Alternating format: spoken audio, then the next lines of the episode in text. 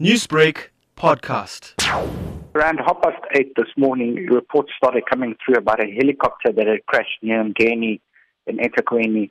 Emergency services responded to the scene and found that a helicopter had indeed crashed onto an island in the Mgeni River near the N2 highway. Sadly, two men have sustained fatal injuries in this crash. Sadly, two men have sustained fatal injuries as a result of the crash.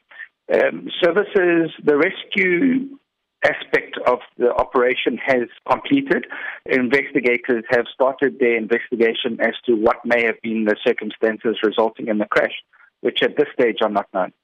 Rob, from the videos and photos circulating, the helicopter landed in a dense part of the Mgeni River. How did mm. that uh, end up affecting the rescue mission? Mm. Well, the helicopter actually landed on an island in the middle of the river which had very tall reeds on, I'd say several meters tall.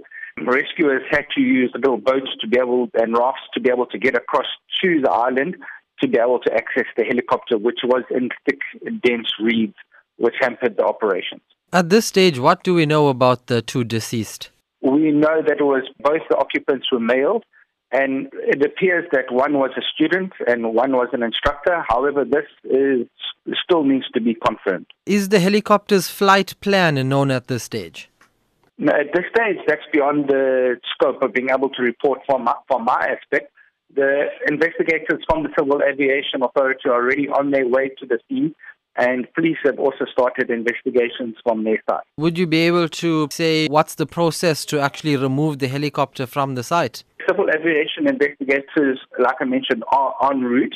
They will inspect the scene and follow their investigations. Based on their investigations, the helicopter will get removed from the scene.